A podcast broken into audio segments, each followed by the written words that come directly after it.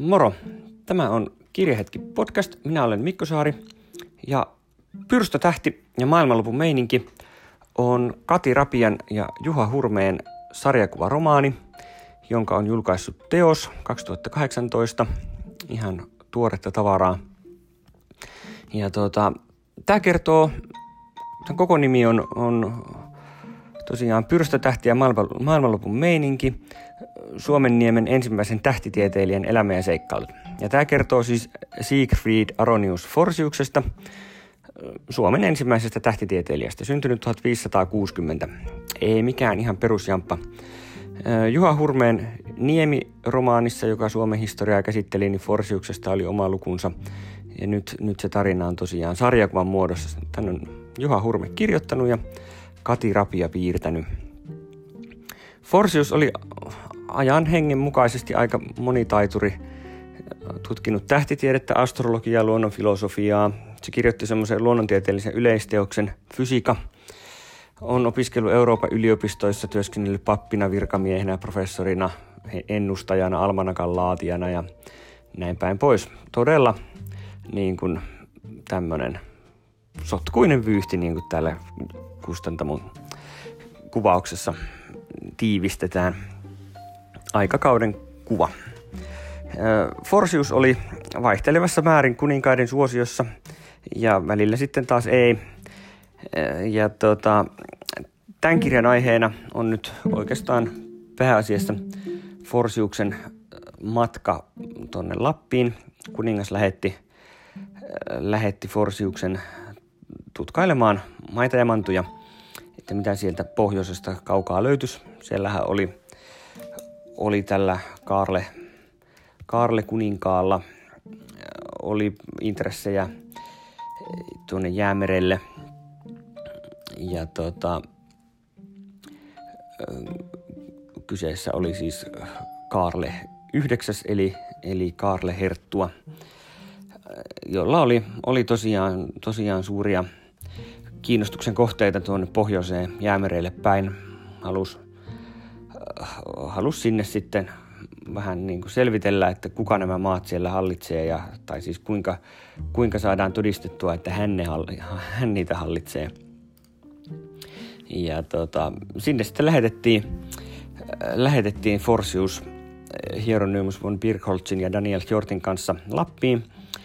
Ne lähti Turusta, meni Liminga ja Kemin kautta Tornioon, sieltä sitten Kautokeinoon, Varanginvuonolle ja Vuorejaan Sieltä sitten palattiin Rujarannikkoa pitkin meriteitä Tiitisvuonoa ja sieltä sitten, sitten Luulajaa ja sieltä Piitimen ja Uumajan kautta Tukholmaan. Tämmöinen reipas puolen vuoden keikka, jolla tehtiin tähtitieteellisiä mittauksia ja sitten kerättiin tietoa rajoista ja näin päin pois. Ja tämä oli, retki onnistui ja se, että se hienosti tässä sarjakuvassa kuvataan ja sitten tuli kaikenlaisia, kaikenlaisia käänteitä. Palkinnoksi Forsius sai Kemiön kirkkoherran viran, mutta sitten kun Forsius matkusti Saksaan painattamaan ennustuskirjaansa, niin, niin kirkkoherran virka, virka lähti ja vankila Örebroon linnassa kutsu, koska Forsiuksen epäiltiin olleen yhteydessä Sigismundin kannattajiin.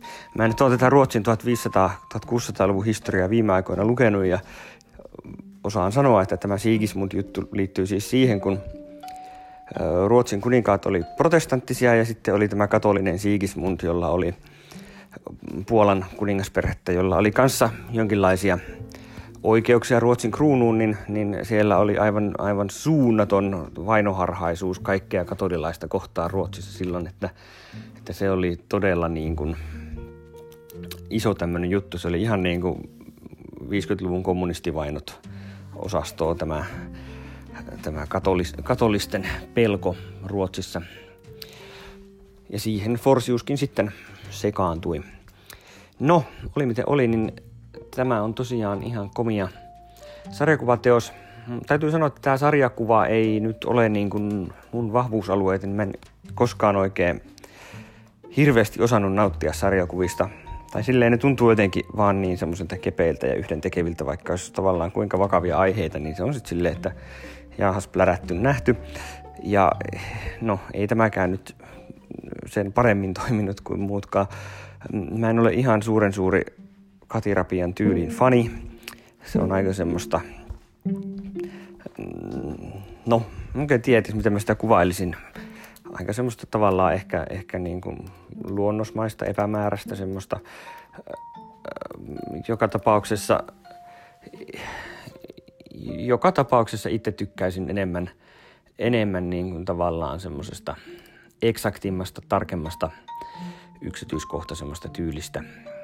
Mutta nämä on tietysti makuasioita.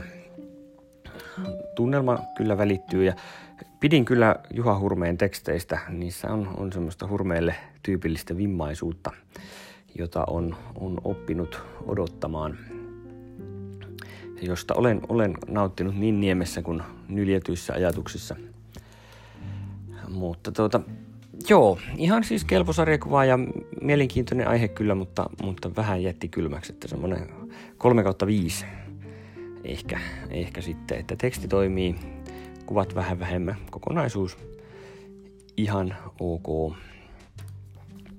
Mutta tota, kyllä tämä niin kuin, jos aihepiiri varsinkin kiinnostaa, niin, niin ihan pläräämisen arvoinen teos on pitkään tämän parissa ei, ei vanhene vaikka tässä 140 sivua onkin.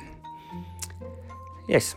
Eli Kati Rapia, Juha Hurme, Pyrstä tähtiä maailmanluvun meininki, Siegfried Aronius Forsiuksen elämän tarinaa.